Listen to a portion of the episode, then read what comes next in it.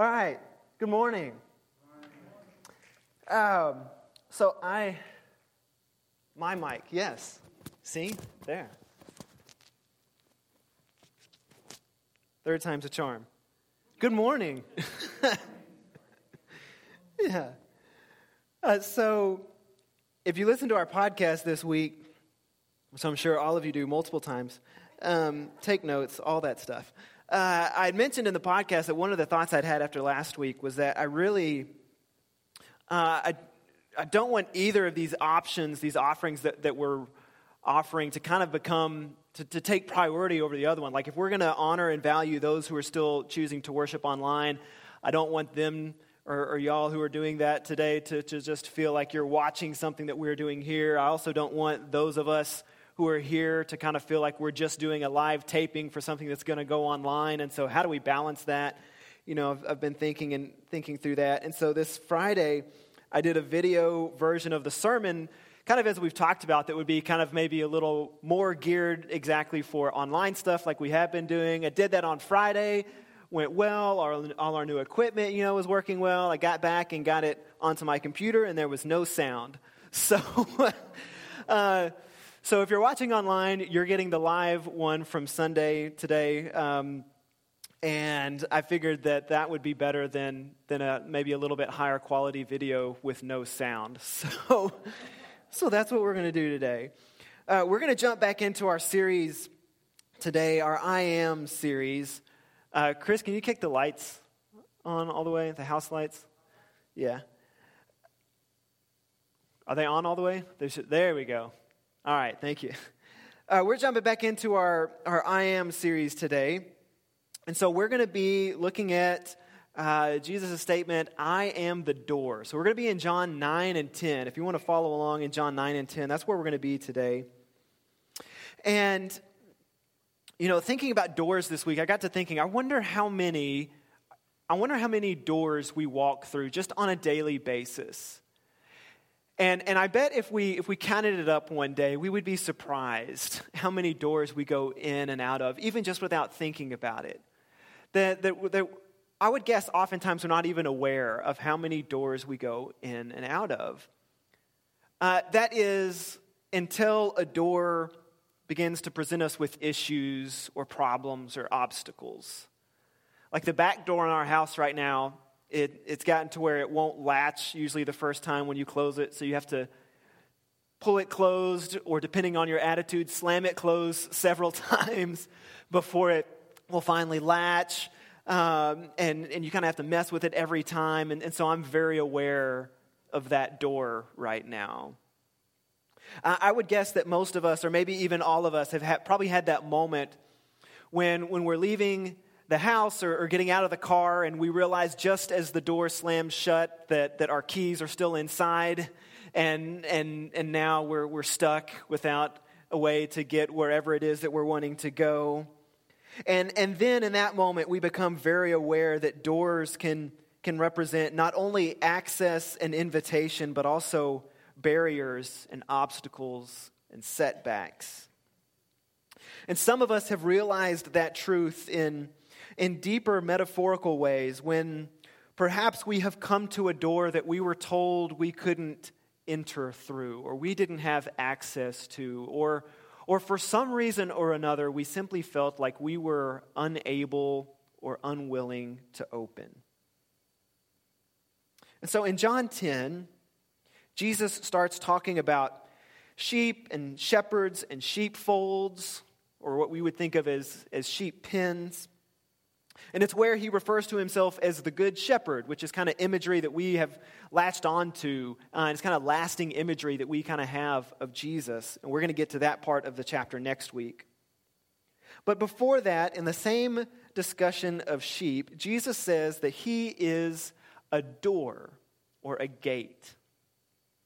And so, as we begin to think about Jesus' words there and describing himself as, as a door or a gate, we're, we're actually going to jump back to the preceding chapter, uh, to John 9, Because Jesus' words in John 10 are really in, in direct response to everything that happens in John 9. There's a continuation of, of dialogue uh, there that's kind of broken up by the chapter divisions, but this is all part, it seems like, of the same scene. And so we're going to kind of do a, a, a, quick stroll through John 9 today. Uh, a lot of the scriptures are going to be on the screen, but if you want to follow along with us in your Bible, then you can, of course, do that as well. Uh, that chapter one that is, is maybe familiar to many of us, begins with Jesus' disciples seeing a blind man and asking Jesus the question Who sinned, this man or his parents, that he was born blind? And so remember that question because this man's sinfulness, or the perception of this man's sinfulness, really bookends everything that happens in this chapter.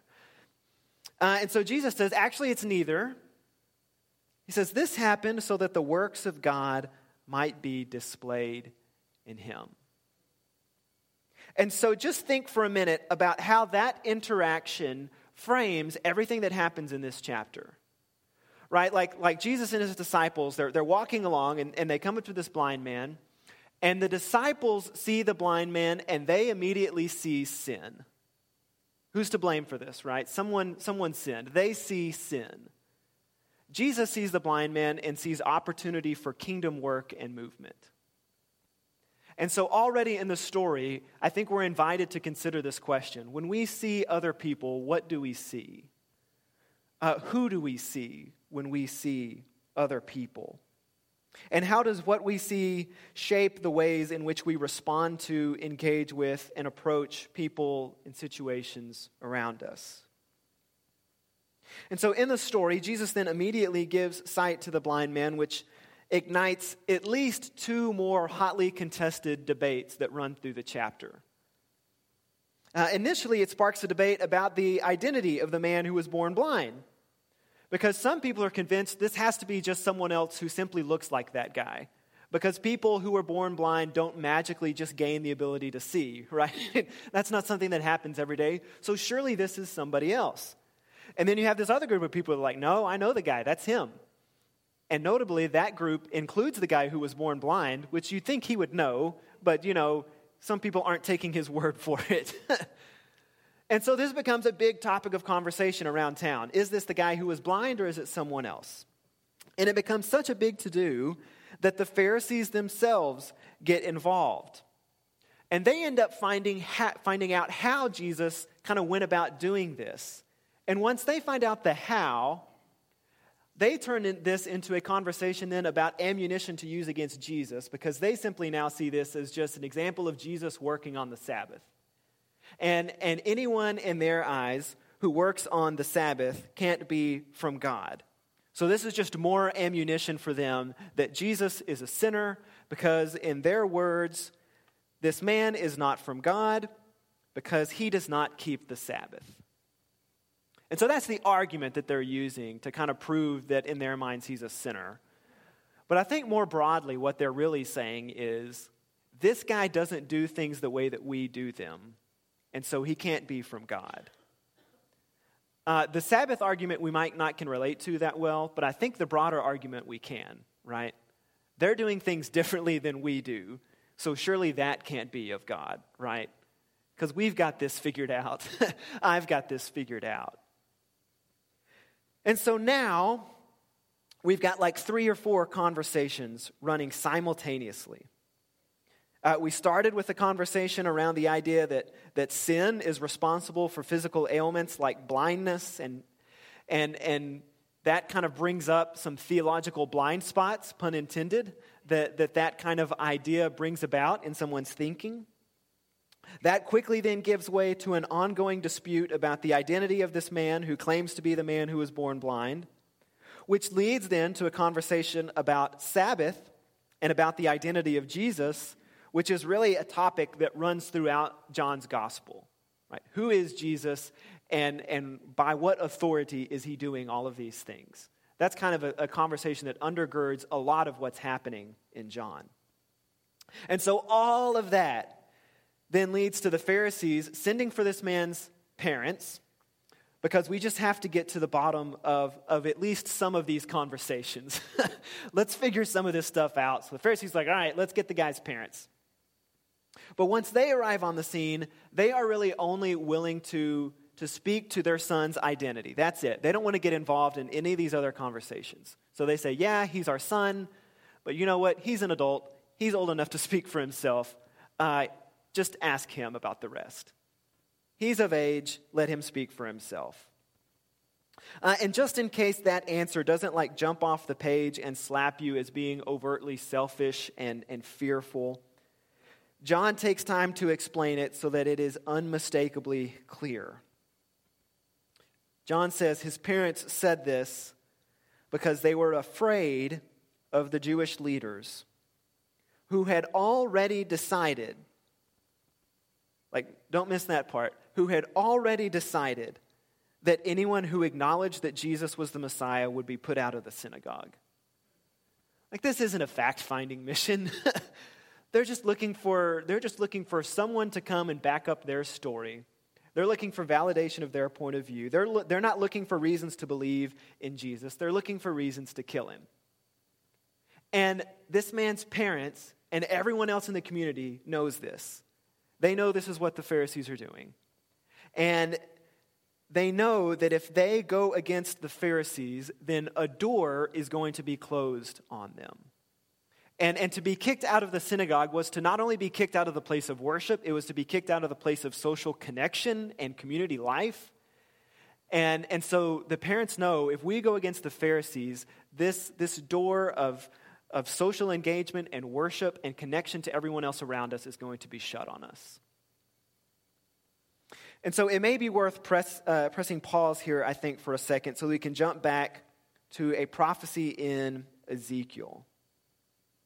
In Ezekiel 34, God comes to Ezekiel and, and has Ezekiel prophesy against the shepherds of Israel because the shepherds, Israel's leaders, are far more concerned about taking care of them, themselves than they are of the needs of the sheep, which may sound familiar from our story this morning. They are decidedly not good shepherds. And so God says to them, You have not strengthened the weak, or healed the sick, or bound up the injured. You have not brought back the strays, or searched for the lost. You have ruled them harshly and brutally. So they were scattered because there was no shepherd. And when they were scattered, they became food for all the wild animals. My sheep wandered over all the mountains and on every high hill. They were scattered over the whole earth. No one searched or looked for them. And so God says, because of, because of the selfishness and, and the greed of, of these shepherds of Israel, He says, My sheep, my people have been exposed, they've been left vulnerable, they've been scattered, and they've even been eaten by wild animals, which is very vivid imagery. And so if you flash forward now back to Jesus' day, we find the religious leaders, those who are now in the role of, of shepherding Israel, we find that they too care nothing about the weak being strengthened or the sick being healed. Instead, they'd rather find fault in someone doing those things on the wrong day of the week. And so they fall very much in line with the shepherds of Ezekiel 34. The Pharisees' view of themselves then as shepherds turns into this belief that they can control who has access to the synagogue. And, and their role, their, their perceived place as shepherds, turns into this, this kind of assumed and perceived role of gatekeeper. And they have assumed this authority to decide who gets to come in and who gets to go out, uh, who can be a part and, and who we can exclude. And the parents of the man born blind are very aware of this, so much so that they are unwilling to corroborate their son's story, because that's just not a door that they want shut on them. Uh, but the man who had been born blind, he has a story to tell. And, and it's really fascinating over the course of, of this very short chapter Uh, and I think I've even preached before or done something in a class before about just, you can just look at, at this man's comments over the course of the chapter. And it's really interesting to look at the ways that, that he kind of becomes more and more bold and more and more outspoken over the course of the chapter. Originally, he's like, hey, I don't know anything, you know, I just know I was blind and now I can see.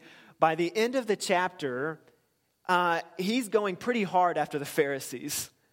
And he's calling out their hypocrisy, he's calling out their foolishness and their thinly veiled attempts to attack Jesus to such an extent that he angers them so much that they end up kicking him out of the synagogue, which ironically is the very same fate that his parents were fearful of, right? And so now he's just going after them. They kick him out, and they kick him out with these words. They say, You were steeped in sin at birth. How dare you lecture us? And that question, or that statement, I should say, not only calls into mind the question that the disciples asked at the beginning, um, but it's a statement that is just dripping with so much arrogance and disdain that I don't really think it requires much other commentary than that. We'll just kind of let it stand on its own. But just imagine the arrogance of these guys who are, I mean, we know their motives. And so they can now look at this guy and say, How dare you lecture us? You were steeped in sin at birth. And they kick him out. And so it's in response to all of this. Like all of these conversations are still kind of hanging in the air. The tension of everything that has happened is, is still very, very much around everyone and everything happening. That Jesus now starts talking to the Pharisees about sheep and sheepfolds and shepherds and doors. So here are the first few verses of John 10. Very truly, I tell you, Pharisees, anyone who does not enter the sheep pen by the gate, but climbs in by some other way, is a thief and a robber. The one who enters by the gate is the shepherd of the sheep. The gatekeeper opens the gate for him, and the sheep listen to his voice. He calls his own sheep by name and leads them out. When he has brought out all his own, he goes on ahead of them, and his sheep follow him because they know his voice. But they will never follow a stranger. In fact, they will run away from him because they do not recognize a stranger's voice. And then John's commentary here at the end is, is telling and, and fascinating. John says, Jesus used this figure of speech, but the Pharisees did not understand what he was telling them. so think about what Jesus has just said, right? Uh, the, the sheep know the shepherd's voice, and they'll follow a shepherd, they'll follow their own shepherd, but they will not follow a stranger. And John follows that up by saying, uh, and the Pharisees didn't understand what Jesus was saying. In other words, they don't know the voice of the shepherd. And, and that line, uh, I think if we're willing to, to allow it to do so, that line not only speaks a lot about what the Pharisees are doing and who the Pharisees are, but it also has the capacity to step on our toes if we're willing to sit with it for a little bit. Because I think what it, it exposes about the shepherds is I mean, what it exposes about the Pharisees is that it's really easy to miss someone calling you a thief and a robber if you picture yourself in the role of the shepherd. Uh, as someone once said, no one sees themselves as the villain in their own story, right? I can easily justify my motivations, the things that I'm doing, my perspective, my actions, my words. And so I think if we're, if we're willing to sit with this, again, it becomes some, something that can that can cause us to look inwardly instead of just kind of exposing who the Pharisees are. Uh, because if we are willing to, to look at ourselves, I, I think this, this, this passage has some things that we might could ask of ourselves. Uh, what if we looked at, at the story of John 9 and asked ourselves if we ever ask, if we ever act like the Pharisees? Or what if we asked if there are places in our lives where we act selfishly or, or fearfully like the parents? Or if we carry the perspective of the disciples at the beginning of the story, which bleeds into a, a flawed understanding and perception of, of righteousness and unrighteousness. uh, like it may be easy to picture ourselves in the role of the blind man here who was blind and now he can see. But perhaps there are other questions that we could ask ourselves as well. Would we see some things a little differently? Would we be would we expose some things about our own perspectives and attitudes? And yes, I hope that we do see ourselves in the role of, of a man who is giving, given sight by Jesus. But let's recognize that that may mean wading through our Pharisee like tendencies, our fearful hang ups, and our skewed perspectives on the way to boldly proclaiming our story of blindness turned to sight. So, back to the Pharisees now, who again just don't seem to get it. And so Jesus has to keep going. So John says, Therefore, Jesus said again. In other words, all right, you didn't get it the first time. Let me rephrase some of this and go over some of this a second time. Very truly, I tell you, I am the gate for the sheep. All who have come before me are thieves and robbers, but the sheep have not listened to them. I am the gate. Whoever enters through me will be saved. They will come in and go out and find pasture. The thief comes only to steal and kill and destroy. I have come that they may have life and have it to the full. And so, once again, the way that he describes the actions of, of thieves and robbers seems to fall in line not only with the, the, the, role of the shepherds in Ezekiel 34, but lines up a lot with what we read about in John 9. And in contrast to that, in referring to himself as the gate or the door, Jesus positions, him, positions himself as the means by which his sheep find safety and salvation in the sheepfold and the means by which his sheep find peace and sustainment in the pasture. And his claim to be the door and later to be the good shepherd are both rooted in his desire and his willingness and his ability to put the needs of the sheep above even his own needs. They, they set him in stark contrast to the other religious leaders of the day. And his words here reverberate in, in a later statement when he declares that no one comes to the Father except through me. And so, repeatedly, especially in John's gospel, we have this idea that our salvation is found solely in Jesus, through whom his Spirit is given to us as, as a deposit that serves as a guarantor of what is to come. But the door doesn't just keep the sheep in the sheepfold, it it opens up to the pasture. And so in Jesus, we are also sent out into places where we find sustainment and fulfillment and purpose. It's not just about staying in the shelter of the sheepfold, but, but about having life to the full in the name of Jesus and, and being able to, to bring about both salvation and significance in Christ. To read it as one translation understands Jesus' words to enter through me is to experience life, freedom, and satisfaction. But I also think there's one more bit of encouragement that we find in Jesus' claim here.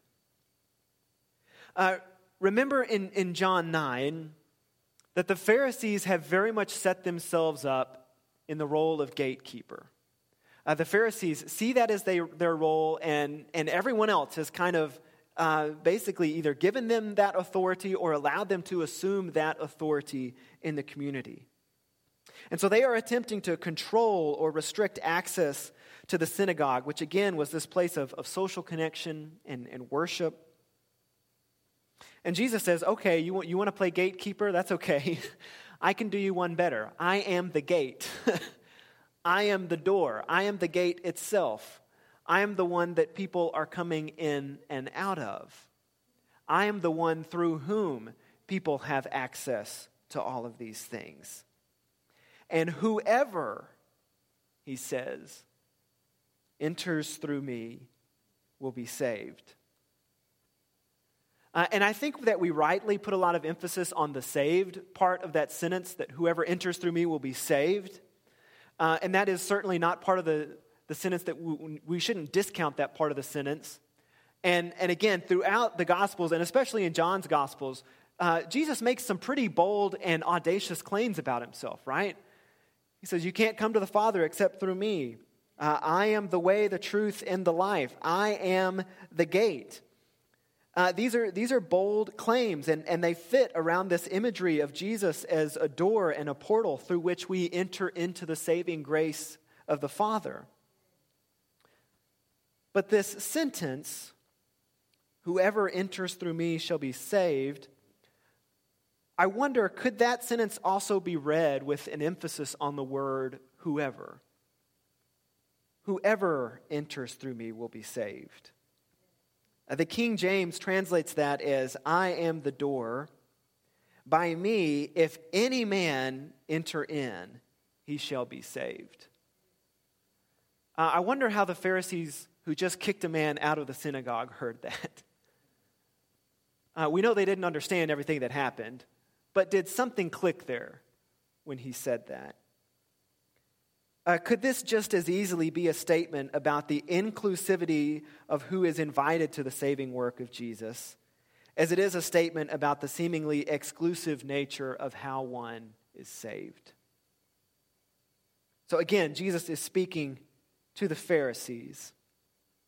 And so, to those who want, the, who want to shut the door on people who challenge the status quo, to those who want to shut the door on people who speak the truth of their own experience, even if it differs from the experience of those in power. To those who want to shut the door on people who are willing to share about the work of Jesus in their own life, even if it pushes the boundaries of what is expected or accepted in their own community, Jesus says, I am the door. And whoever enters through me will be saved. They will go in, they will come in and go out and find pasture. The thief, the thief comes only to steal and kill and destroy. I have come that they may have life and have it to the full. And so may those of us who have ever felt excluded or unworthy or lost or forgotten or pushed aside or shut out Find comfort today in the word whoever. Jesus, our door, stands ready to welcome each of us into the salvation of the sheepfold and to the peace of the pasture. so we're going to pray our prayer of confession now this morning and then share in a time of communion and reflection as we remember the saving work of Jesus and proclaim his death and resurrection. And as we do so, may we consider how we too have died to ourselves in order to be raised to life in the Spirit. That we have gone through the door which is Christ so that we can experience life to the full. And so may our time in communion this morning, may, may it be a reminder of those things. May it be a reminder of, of the foretaste of life to the full that we experience in times of worship, that we experience around the table in communion, that we experience in Christian community, so that we may go out into our lives this week with the peace, with the strength, with the, the purpose instilled within us through Christ, who is our Savior, who is our Messiah, and who is our door into everlasting life. Let's pray together. Father, we confess to each other and to you, our Creator, that we fall short of being what we were created to be and what we have committed ourselves to be. Hear us, forgive us, renew our resolve to build the kingdom of Christ. We often seek out the easiest paths paths of least involvement in places where we might be uncomfortable, or paths of self centeredness. Hear us, forgive us, renew our resolve to build the kingdom of righteousness. We confess that we have not loved you with all our heart, with all our soul, with all our mind, and with all our strength. Bring us out of darkness, Lord, and into the light of your love. Hear us, forgive us, renew our resolve to build the kingdom of light. Forgive us for getting so caught up in the world's trappings and its false messages of hope that we lose sight of the hope of the kingdom, which brings healing and peace to a world in turmoil. Hear us, forgive us, renew our resolve to build the kingdom of peace. May we resolve to become more kingdom minded, to be peacemakers here and now. Amen.